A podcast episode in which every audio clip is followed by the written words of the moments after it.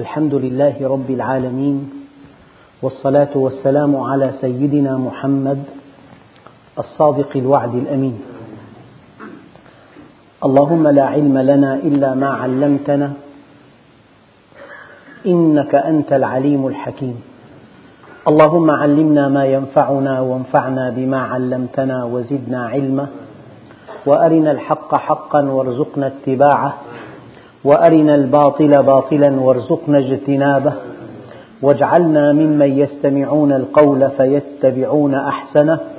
وأدخلنا برحمتك في عبادك الصالحين.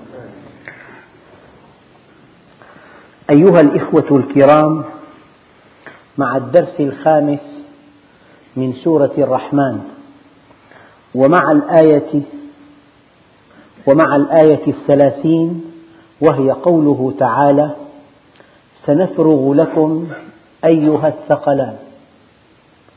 فبأي آلاء ربكما تكذبان؟ قال بعض العلماء إن هذه الآية من أشد آيات الوعيد. وهي تشبه قوله تعالى ذرني ومن خلقت وحيدا. وجعلت له مالا ممدودا. وبنين شهودا ومهدت له تمهيدا ثم يطمع أن أزيد ذرني ومن خلقت وحيدا أي دعه لي يا محمد. أنا أربيه أنا أؤدبه. وهذه الآية وهي قوله تعالى سنفرغ لكم أيها الثقلان. فرغ يفرغ كان مشغولا ففرغ من شغله. وهذا المعنى لا يليق بالله إطلاقا. لكن المعنى الآخر الذي ورد في اللغة والذي يليق بكمال الله فرغ إلى الشيء قصد إليه.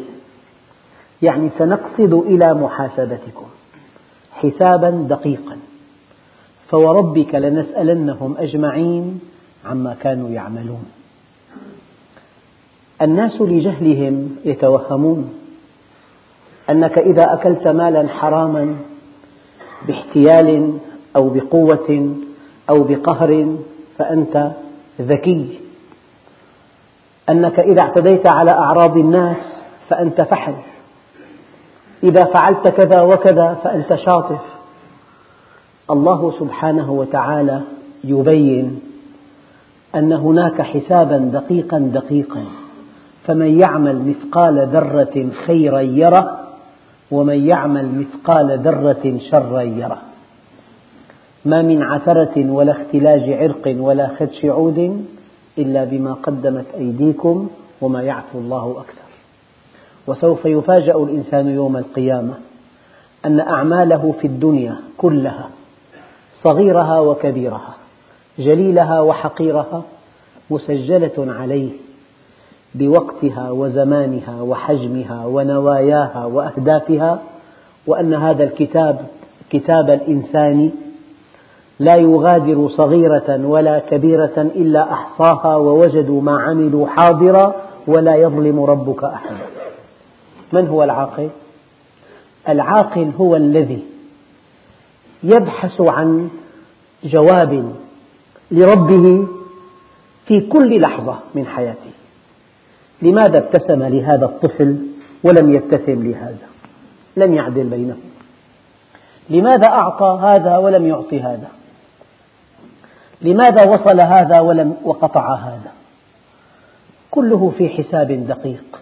إن لكل حسنة ثوابا ولكل سيئة عقابا.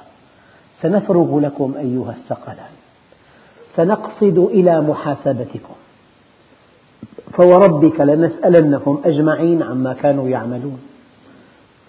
حسابا دقيقا على مستوى الذرات لقول الله عز وجل فمن يعمل مثقال ذرة خيرا يره ابتسمت في وجه أخيك هي هو لك صدقة.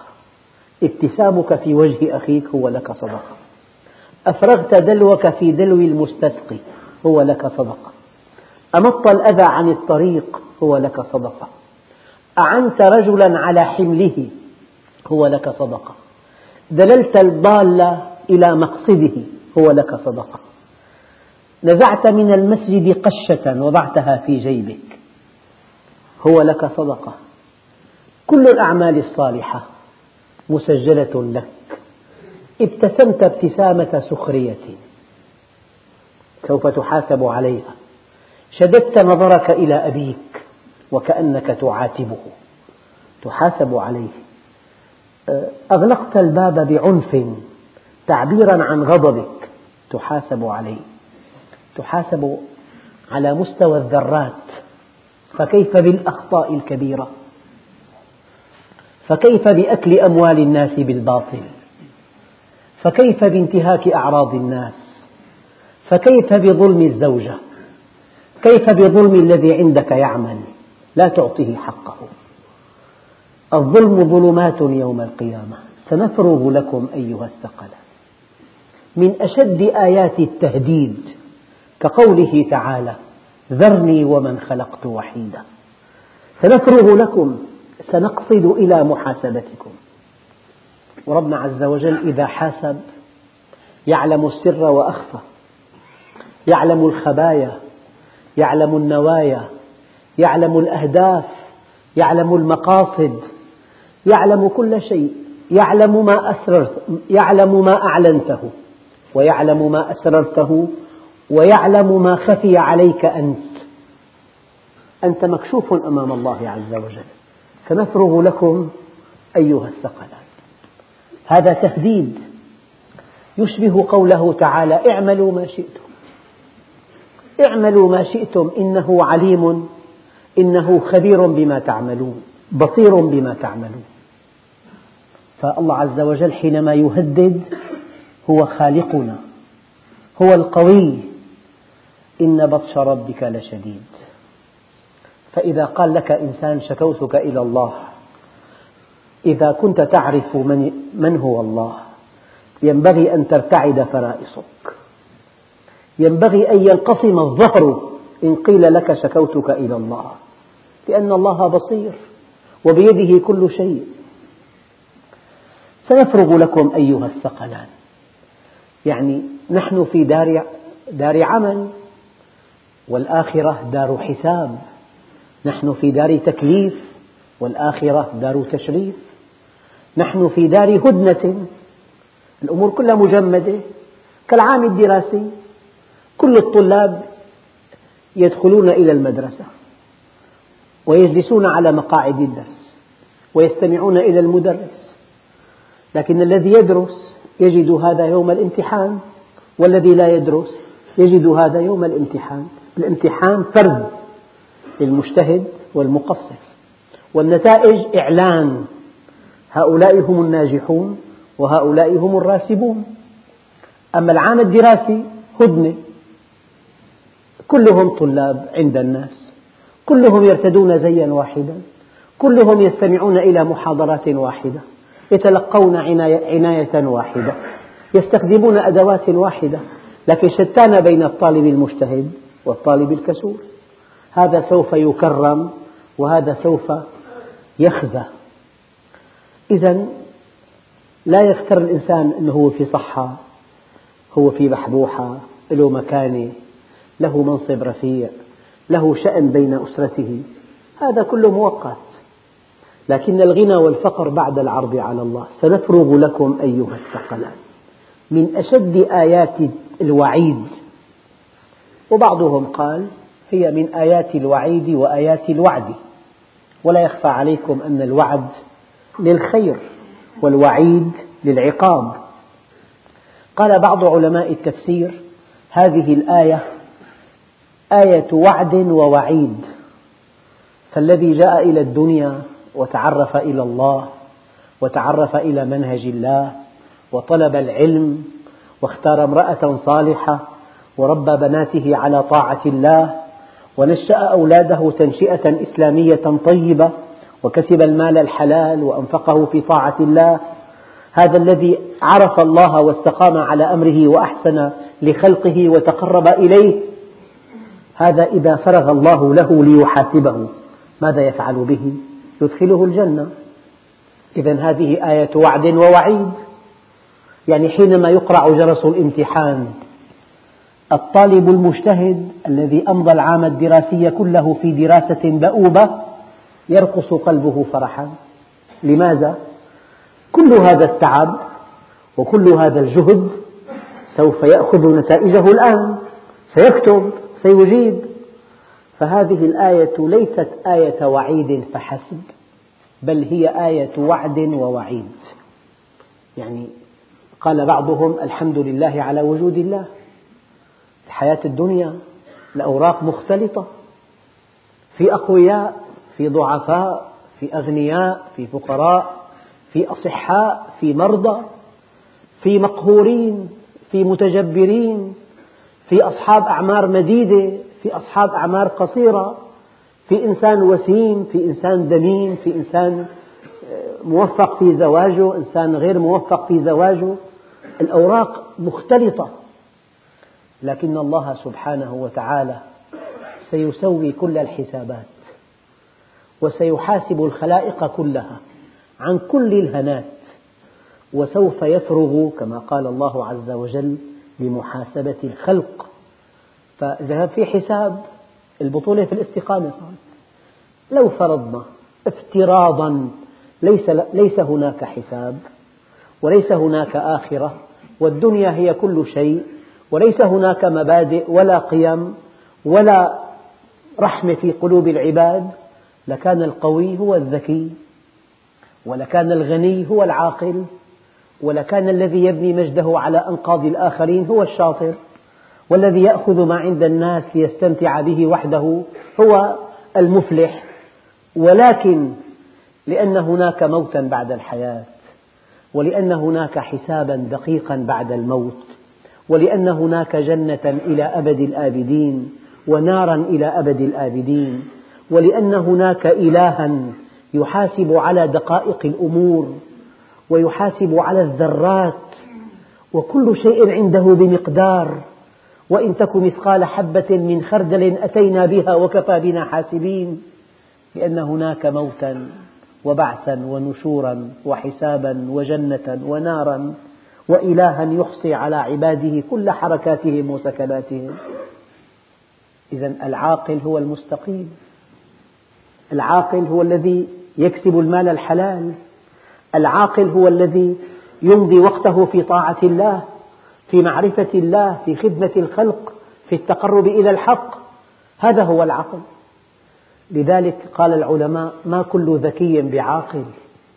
قد تجد إنسانا أوتي قدرة عقلية قدرة فكرية فائقة تفوق بها في دراسته أو في جمع المال أو تفوق بها فوصل إلى منصب رفيع لكنه إن لم يعرف ربه وإن لم يعرف أن هناك آخرة بعد الدنيا وأن هناك حياة أبدية سرمدية بعد الحياة الدنيا وإن لم يستعد لهذه الحياة وإن لم يستعد للحدث الذي لا بد منه ألا وهو الموت؟ فليس بعاقل.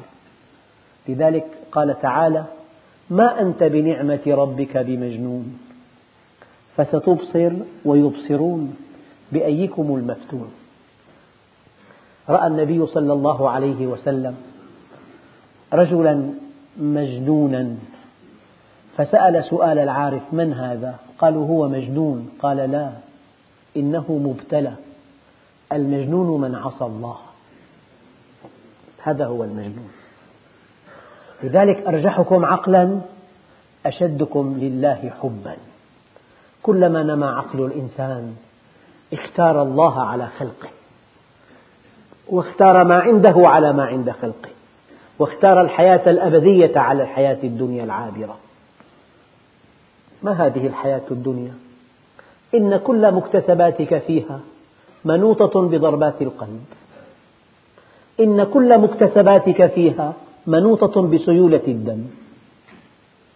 نقطة دم إذا تجمدت. في رأس أي إنسان كائنا من كان ولو كان ملكا يفقد منصبه. أليس كذلك؟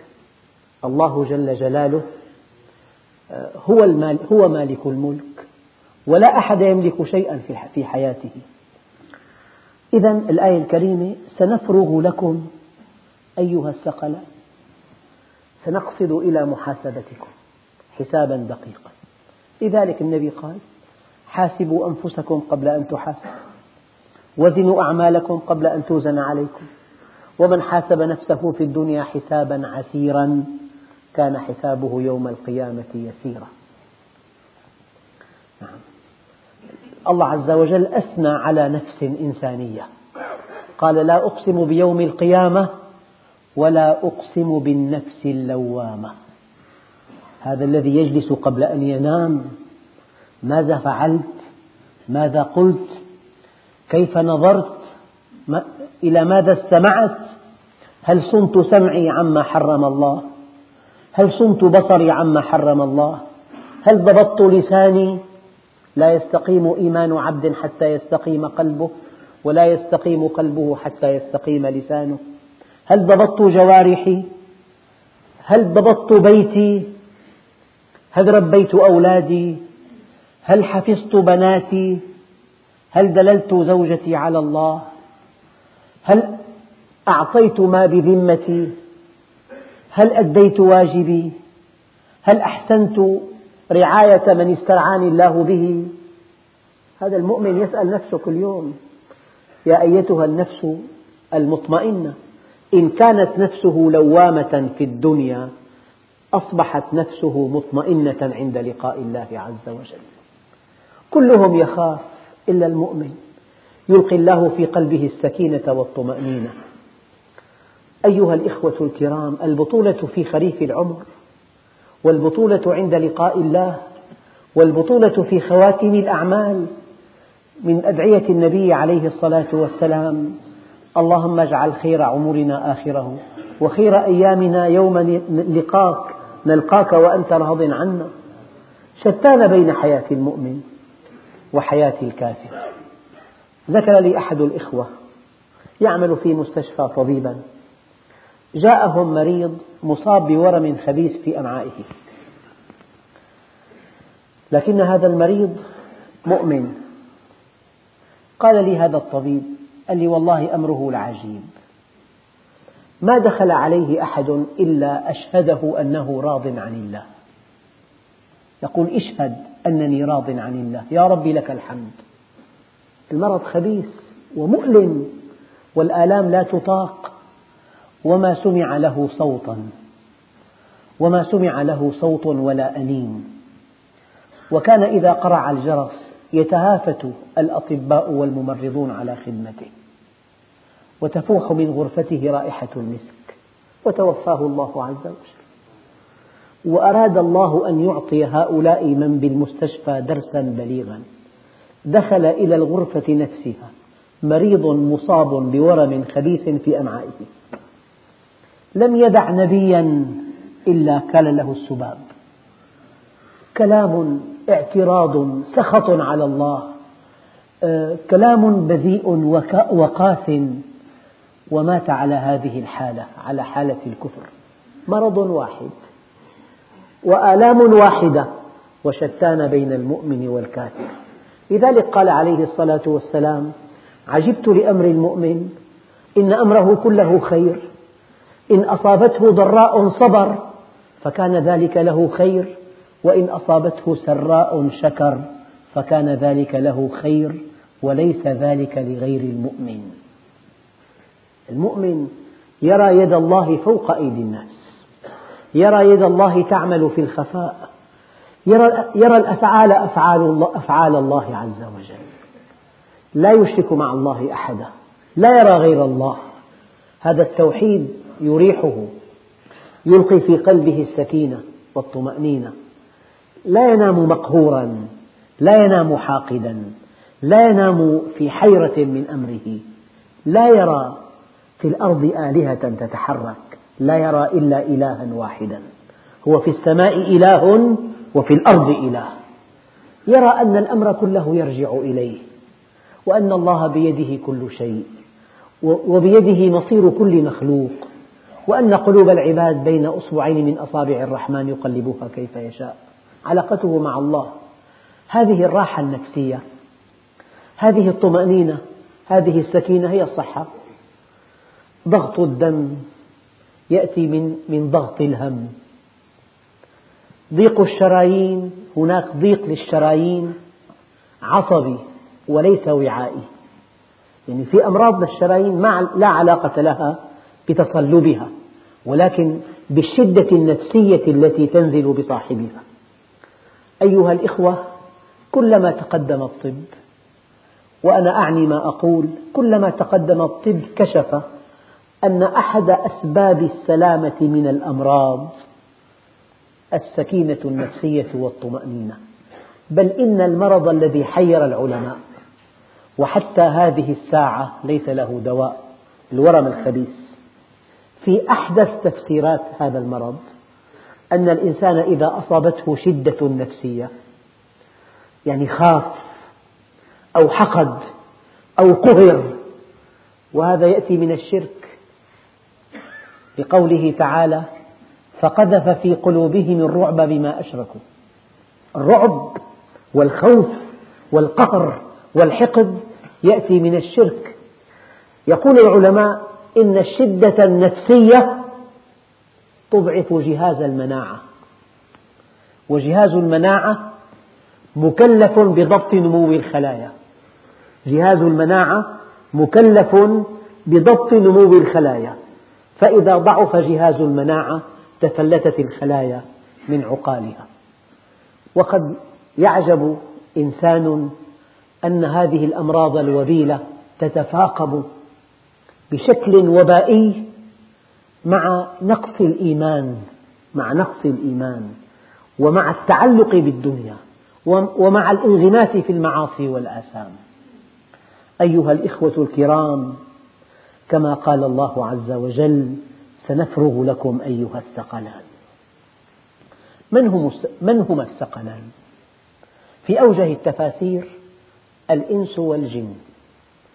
لأن الله سبحانه وتعالى حينما قال إنا عرضنا الأمانة على السماوات والأرض والجبال فأبين أن يحملنها وأشفقن منها وحملها الإنسان. إنه كان ظلوما جهولا. يا معشر الجن والإنس. الله جل جلاله فيما يقول العلماء خلق الخلق في عالم الذر وعرض عليهم الأمانة. أما عرض عليهم أن تكون أنفسهم أمانة بين أيديهم. يؤكد هذا المعنى قوله تعالى قد أفلح من زكاها وقد خاب من دساها. نفسك أمانة بين يديك.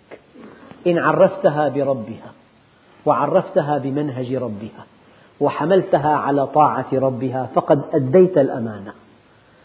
أديت الأمانة حينما زكيت هذه النفس. وإذا زكيتها استحقت جنة ربها. فسعدت نفسك إلى أبد الآبدين. أما إذا أبقيتها جاهلة جهلت ربها وجهلت منهج ربها وجهلت سبيل سعادتها وتعلقت بالدنيا وانغمست في ملذاتها ثم جاءها الموت وهي صفر اليدين وهي معتدية وآثمة ومرتكبة للمعاصي. هذه النفس تستحق النار إلى أبد الآبدين. قد أفلح من زكاها وقد خاب من دساها. الله جل جلاله عرض الأمانة على السماوات والأرض. أشفقت الخلائق منها وحملها الإنسان حملها الإنس والجن. هؤلاء هم, هم الثقلان.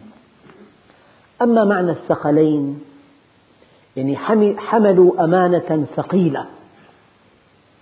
والمعنى الثاني سيتحملون عذابا ثقيلا إنهم خانوا الأمانة. يعني إنسان تعطيه مصروف يومه لا له ولا عليه. لكن إنسان تعده إعدادا ليكون في أعلى منصب فإن لم ينجح في دراسته تحمله أعباء لا يحتملها.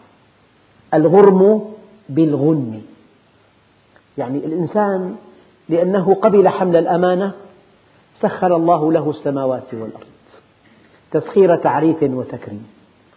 فإن وفى بما عاهد عليه الله سبق الخلائق كلهم.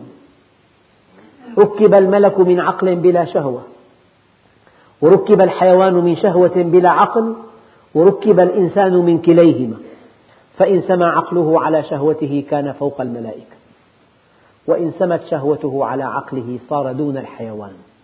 والإنسان إما أن يكون فوق الخلائق كلهم أو دون الخلائق كلهم. والآية الكريمة إن الذين آمنوا وعملوا الصالحات أولئك هم خير البرية يعني خير ما برأ الله. أما الذين كفروا في آخر الآية أولئك هم شر البرية. فسنفرغ لكم أيها الثقلان يعني الإنس والجن المخلوقات التي حملت الأمانة. ولأنها حملت الأمانة سخرت لها السماوات والأرض. وأنيطت بها مسؤولية جسيمة. وقد أعطيت سعادة أبدية متنامية. فإذا وفى الإنسان بما عاهد عليه الله فاز ونجح وتفوق وأفلح. وإن لم, وإن لم يوف بما عاهد عليه الله كانت ذنوبه ثقيلة لا يحتملها. يعني ما في حل وسط مع الإنسان. إما أن يتفوق فيسبق الملائكة المقربين وإما أن يسفل فيكون أحط مخلوقات الله قاطبة لقد خلقنا الإنسان في أحسن تقويم فإن لم يعرف الله ثم رددناه أسفل سافلين. يعني قرأت مرة خبر في جريدة. في أستراليا تم إعدام عشرين مليون رأس غنم. عشرين مليون وحفرت لها الحفر ووضعت فيها للحفاظ على أسعار اللحوم في العالم. كم من شعب يموت جوعا؟ أليس هذا أليست هذه وحشية؟ كم شعب يتلوى من الجوع؟ وكم شعب يعاني من الفقر ما يعاني؟ عشرين مليون رأس غنم يتم إعدامها في أستراليا. حفاظا على أسعار اللحم المرتفعة. ومحاصيل الحمضيات في أمريكا تتلف حفاظا على أسعارها المرتفعة. فلما بدأ الزنوج يتسللون إليها ليأكلوها سممت هذه المحاصيل في العام القادم ليحافظ أصحاب هذه المزارع على دخلهم المرتفع. ثم رددناه أسفل سافلين. الحرب العالمية الثانية خلفت خمسين مليون قتيل. خمسين مليون قتيل. ثم رددناه أسفل سافلين. فالإنسان إذا تعرف إلى الله صار خيرا صار مصدر عطاء مصدر أمن مصدر إكرام صار كوكبا دريا. أما إذا انحرف عن طريق الحق صار وحشا. الوحوش تأكل لتشبع. تفترس لتأكل فقط. لكن الإنسان يفعل ما لا يفعله وحش على الإطلاق حينما ينقطع عن الله عز وجل. أيها الإنس وأيها الجن وهما ألم يقل الله عز وجل إذا زلزلت الأرض زلزالها وأخرجت الأرض أثقالها الإنسان مخلوق مهم. إنسان حمل الأمانة. أنيط به إعمار الأرض. أنيط به إقامة حدود الله في الأرض. أنيط به الاستخلاف في الأرض. الإنسان مستخلف. قال تعالى إني جاعل في الأرض خليفة. أمرنا أن نعمر الأرض وأن نقيم العدل وأن نحسن. فأثقال الأرض الإنس والجن وأخرجت الأرض أثقالها. وقال الإنسان ما لها. يومئذ تحدث أخبارها بأن ربك أوحى لها. يومئذ يصدر الناس أشتاتا ليروا أعمالهم. فمن يعمل مثقال ذرة خيرا يره ومن يعمل مثقال ذرة شرا يره. سنفرغ لكم أيها الثقلان. فبأي آلاء ربكما تكذبان؟ الآلاء النعم وأحيانا الكون كما تعلمون. سخره الله مرتين. سخره الله للإنسان تسخير تعريف. وسخره تسخير تكريم. فالآلاء هي الآيات الكونية الدالة على عظمته وهي النعم العظمى الدالة على كرمه. الآيات الدالة على عظمته والنعم الدالة على كرمه. فبأي آلاء ربكما تكذبان؟ يعني حتى سنفرغ لكم هذه من نعم الله. يعني الإنسان أحيانا يشعر أن حظه من الدنيا قليل لكن طاعته لله كثيرة. مطمئن. إلى ماذا هو مطمئن؟ إلى عدالة الله وإلى الآخرة وإلى أن الله سوف يكرمه. ولسوف يعطيك ربك فترضى. هذه الدنيا فانية. عرض حاضر يأكل منه البر والفاجر. والآخرة وعد صادق يحكم فيه ملك عادل. ما الذي يجعلك مطمئنا راضيا؟ وقد لا تملك قوت يومك وقد لا تملك مأوى تأوي إليه لأن الله وعدك بجنة عرضها السماوات والأرض. فقد يقول قائل ما العلاقة بين سنفرغ لكم أيها الثقلان؟ وبين فبأي آلاء ربكما تكذبان؟ أن يفرغ الله لنا أن يحاسبنا أن يجازي المحسن على إحسانه أن يعاقب المسيء بإساءته. هذه من النعم الدالة على رحمته وعلى عدالته. لذلك فبأي آلاء ربكما تكذبان؟ يعني الفحص هل يعد يعني وقتا مزعجا للمجتهد؟ لا أبدا.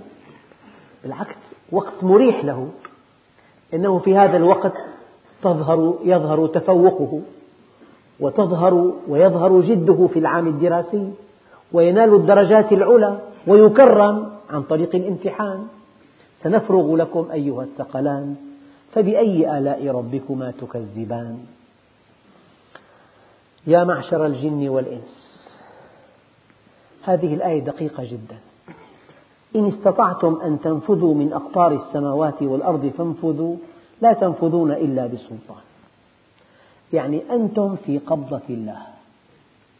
إذا الإنسان عصى الله ورفض الدين. وقال الدين أفيون الشعوب. وقال الدين غيبيات. ونحن نحب الواقعية. ونريد أن نعالج مشكلات الواقع. ودعنا ما بعد الموت. فمن مات وعاد إلينا فأخبرنا. هذا ما يقوله الجهلة. الإنسان إذا رفض منهج الله ورفض أصل الدين وانكب على الدنيا انكب على جمع الدرهم والدينار انكب على آه، الانغماس بالملذات انكب على العلو في الأرض انكب على أن يبني مجدا على أنقاض الناس. نقول له ثم ماذا؟ ماذا بعد التفوق؟ وماذا بعد الغنى؟ وماذا بعد القوة؟ وماذا بعد الصحة؟ وماذا بعد السيطرة؟ وماذا بعد الزواج؟ ثم ماذا؟ قال يا معشر الجن والإنس يعني إن عصيتموني إن لم تطبقوا منهجي إن لم تتعرفوا إلي إن لم تؤمنوا بالآخرة هل تستطيعون أن تتفلتوا من عقابي؟ هل تستطيعون أن تتفلتوا من قبضتي؟ يا معشر الجن والإنس إن استطعتم أن تنفذوا من أقطار السماوات والأرض فانفذوا. لا تنفذون إلا بسلطان. يعني الإنسان إذا خرج إذا ارتفع عن الأرض كما قرأت قبل حين من مستوى البحر إلى عشرة آلاف قدم فوق سطح البحر أجهزته تحتمل هذا الارتفاع. أما إذا زاد عن عشرة آلاف قدم فقد سخر الله له في جسمه أجهزة تتوازن مع هذا الضغط المنخفض ونقص الأكسجين. لكن بعد ستة عشر ألف قدم يغيب عن الوعي لضعف التروية ويتمدد تتمدد الغازات في جسمه فتتمزق رئته وينفر الدم من أذنيه ويشعر, ويشعر بآلام في مفاصله وبآلام في أمعائه. لا تطاق. ستة عشر ألف قدم. يعني الطائرة الآن تطير على ارتفاع أربعين ألف قدم يعني عشرة كيلومتر أو 12 كيلومتر فقط. أما القمر الذي وصلوا إليه وقالوا غزونا الفضاء غزونا قطعوا ثانية ضوئية واحدة. قطعوا ثانية ضوئية واحدة وقد كلفت المركبة التي وصلت إلى القمر 48 ألف مليون دولار.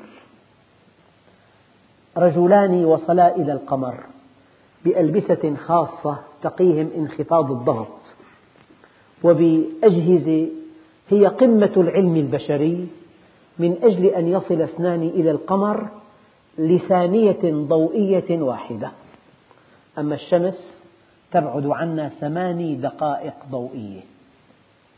المجموعة الشمسية 13 ساعة ضوئية. درب التبابنة مجرتنا 150 ألف سنة ضوئية. طيب نجم القطب أربعة آلاف سنة ضوئية. طيب المرأة المسلسلة مليون سنة ضوئية.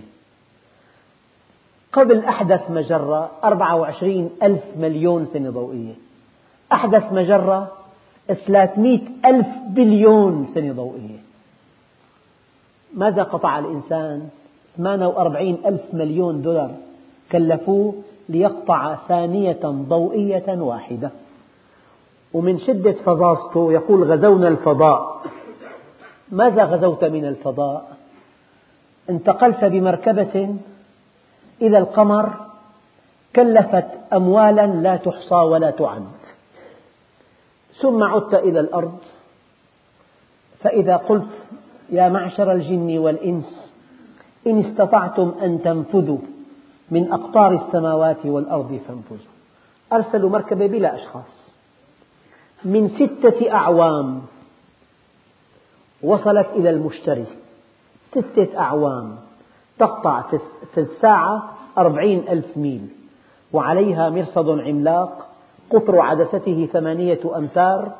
هذا المرصد رصد المجرة الحديثة التي تبعد عنا ثلاثمئة ألف بليون سنة ضوئية. فالإنسان إذا عصى الله ورفض الدين ورفض الإيمان بالآخرة وانغمس في الدنيا وانكب على جمع الأموال وانكب على اقتناص الملذات. يقال له أين المهراب؟ أين المهراب؟ قل إن الموت الذي تفرون منه فإنه ملاقيكم. تصور إنسان يعدو وقلبه منخلع خوفا من واحد يتبعه. كم هي المفاجأة إذا رآه أمامه؟ قل إن الموت الذي تفرون منه فإنه ملاقيكم. الله عز وجل قال ولكل وجهة هو موليها فاستبقوا الخيرات. أينما تكونوا يأتي بكم الله جميعا. أينما ذهبت. إذا ذهبت إلى أقصى الدنيا. إذا ذهبت إلى أطراف الأرض. يأتي بكم الله جميعا. يا معشر الإنس والجن يا معشر الجن والإنس. قدم الجن هنا تقديم تقديم أهمية لأن الجن أقدر من الإنس على خلق السماوات والأرض. وحينما قال الله عز وجل قل لئن اجتمعت الإنس والجن على أن يأتوا بمثل هذا القرآن لا يأتون بمثله. قدم الإنس لأنه أقدر في البلاغة من الجن. وتقديم دقيق. يا معشر الجن والإنس إن استطعتم أن تنفذوا من أقطار السماوات والأرض فانفذوا. لا تنفذون إلا بسلطان. ومن هو صاحب السلطان؟ هو الله الواحد الديان. يعني حتى لو أن الإنسان وصل للقمر وصل للقمر بسلطان العلم من علمه؟ وما أوتيتم من العلم إلا قليلا. المركبة الفضائية التي وصلت إلى القمر. هذه مصنوعة في الأرض من مواد خلقها الله ومن حقائق كشفها الله للإنسان.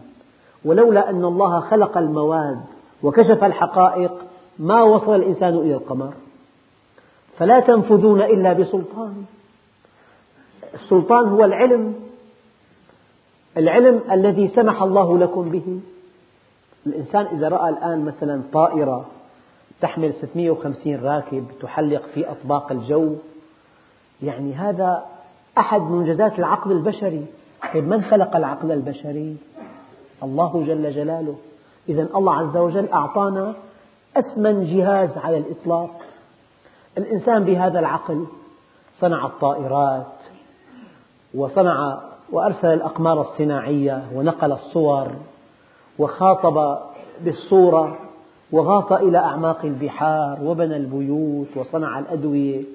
طيب قد يقول الله له يوم القيامة يا عبدي لو بذلت من هذا العقل أو هذا الذكاء واحد بالمليون لعرفتني.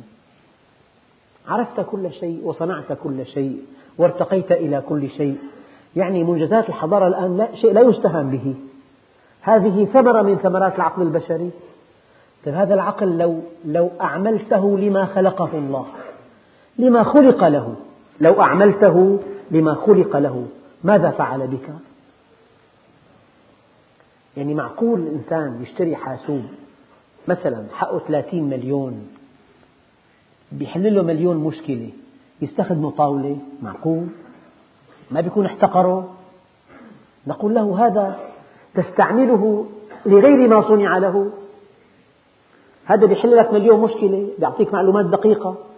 إنسان يستخدم حاسوب بثلاثين مليون طاولة معقول؟ والذي يستخدم عقله لكسب المال فقط للإيقاع بين الناس للعلو في الأرض. وينسى ربه فقد احتقر عقله. أيها الإخوة مثل آخر الآن في طابعات ملونة. إذا الإنسان استخدمها باختصاص معين بحقق أرباح كبيرة جدا منها إن استخدمها طاولة يكون خسرها أما إذا استخدمها في تزوير العملة يدخل السجن. لآلة واحدة. آلة واحدة. يمكن أن تحقق أرباحا طائلة.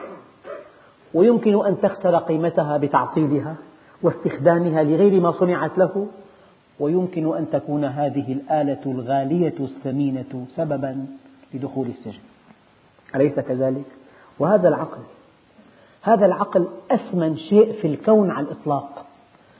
أنت المخلوق الأول وأثمن ما فيك العقل. لأنه الجماد شيء له طول عرض ارتفاع وزن يشغل حيزا طيب. أما النبات شيء له وزن ويشغل حيزا لكنه ينمو. غير الجماد. الحيوان يشغل حيزا وينمو ويتحرك. الإنسان يشغل حيزا وينمو ويتحرك ويفكر. فالإنسان إن لم يستخدم عقله لما خلق له هبط إلى مستوى الحيوانية. الحيوان لا يحاسب وليس مكلفا ولا يشقى. الإنسان الذي أوتي العقل إن لم يستخدمه أو عطله أو أساء استخدامه يشقى به. فلذلك الله عز وجل أعطانا أثمن نعمة على الإطلاق. ينبغي أن نستخدمها وفق منهج الله عز وجل. الآن الأجانب استخدموا هذا العقل في أعلى مستوى. يعني المنجزات شيء لا, لا يصدق. ممكن جهاز حاسوب يقرأ 450 مليون معلومة بثانية. 450 مليون تقرأ بثانية واحدة. ثورة المعلومات ومع ذلك فالمجتمع البشري الآن شقي. لأن هذا العقل ما عرفه ما نقله إلى الله. ولا عرفه بمنهج الله. فالمجتمع الجريمة مجتمع الانحطاط مجتمع تبادل الزوجات مجتمع زنا المحارم مجتمع الشاذين جنسيا مجتمع الانحلال. هذا إنسان استخدم عقله للمادة. صنعوا الطائرات صنعوا المركبات الفضائية نقلوا الصور الملونة. يقول لك بجيب 200 محطة. هي سهلة. غير موضوع حرام لما حدث سهلة يعني. تتحرك هالحركة الواسعة. لذلك العقل البشري ما ورد بعض الآثار أن الله لما خلق العقل قال أقبل فأقبل ثم قال أدبر فأدبر قال وعزتي وجلالي ما خلقت خلقا أحب إلي منك بك أعطي وبك آخذ. ممكن بتفكير صحيح بساعة تأمل صحيحة بنظرة مجردة يمكن أن تسعد إلى أبد الآبدين. والمجرم بساعة تفكير حمقاء يرتكب جريمة إعدام شنقا حتى الموت أين عقله؟ فالإنسان لما سيدنا خالد أسلم شو ماذا يقول له النبي؟ قال له عجبت لك يا خالد أرى لك فكرة ما الذي أخرك؟ أنت عاقل أرجحكم عقلا أشدكم لله حبا يعني من علامة ذكائك من علامة رجاحة عقلك استقامتك على أمر الله من علامة إعمال فكرك وفق ما أمر الله أن تلتزم شرع الله. فبتلاقي في علاقة بين التفوق العقلي وبين الالتزام الأخلاقي. يا معشر الجن والإنس إن استطعتم أن تنفذوا من أقطار السماوات والأرض لا تنفذون إلا بسلطان فبأي آلاء ربكما تكذبان؟ مين عرف نهاية الكون؟ هي أحدث مجرة 300 ألف بليون سنة ضوئية ماذا بعدها؟ والأغرب من ذلك أن هذه المركبة التي نقلت لنا صورة هذه المجرة هذه المجرة كانت هنا قبل 300 ألف بليون سنة الآن وصل ضوءها إلينا أين هي الآن؟ هل تصدقون أن هذه المجرات تمشي بسرعة 240 ألف كيلومتر بالثانية تقترب مجر... هذه المجرات بسرعة الضوء أين هي الآن؟ هذا الكون فماذا عن خالق الكون؟ هذا الخالق العظيم لا نتعرف إليه لا نقرأ كلامه لا نتبع منهجه لا نخاف منه الإمام الغزالي قال كلمة قال يا نفس لو أن طبيبا منعك أكلة تحبينها لا شك أنك تمتنعين.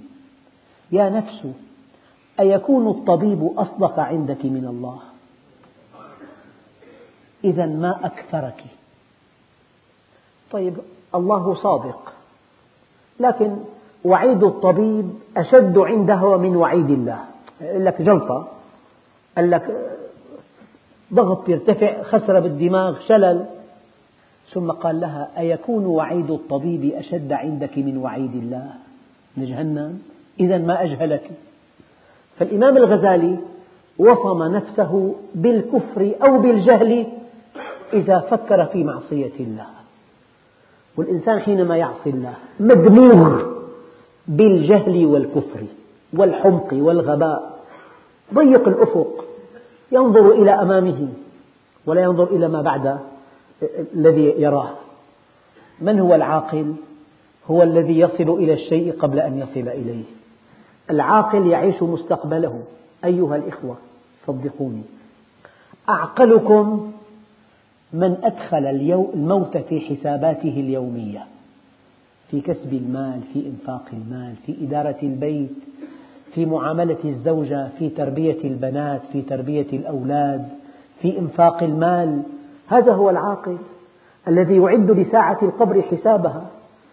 في واحد منه ساكن بغرفة غرفة نوم غرفة استقبال غرفة طعام مطبخ بلاط سجاد تدفئة حمام سيراميك مثلا. ألم تتبع جنازة؟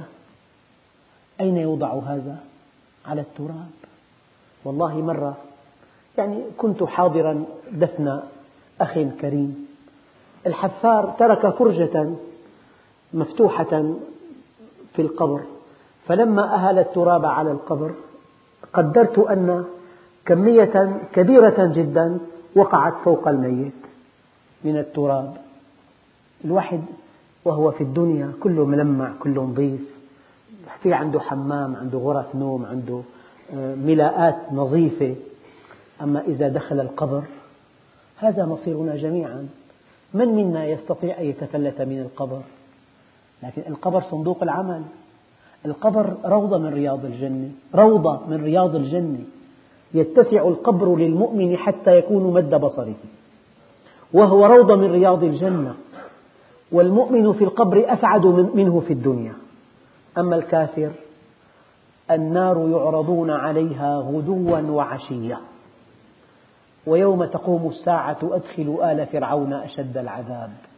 من ستة آلاف سنة ضرب 365 ضرب اثنين والخير لقدام. النار يعرضون عليها غدوا وعشيا هذا عذاب البرزخ. ويوم تقوم الساعة أدخلوا آل فرعون أشد العذاب. أخواننا الكرام موت قريب جدا. استعدوا له بالعمل الصالح بالاستقامة بالإيمان بطلب العلم. هلا واحد معه ضغط مرتفع. كيف بيعالجه؟ ما له أعراض. لا يعالج هذا الضغط المرتفع إلا بقياس الضغط أول. لتعرف معك ضغط مرتفع؟ طيب واحد جاهل لك شو عم بعمل؟ بيكون مرتكب ألف معصية. لك شو عم سوي؟ هيك الناس كلها. احضار مجلس علم تعرف حالك. تعرف استقامتك تعرف الحلال الحرام الخير الشر. فالإنسان بلا علم جاهل. وهذه المجالس مباركة إن شاء الله. هذه مائدة الله. هذا كتاب الله. هذا الوحي الذي نزل على رسول الله. هذه معجزة مستمرة إلى يوم القيامة.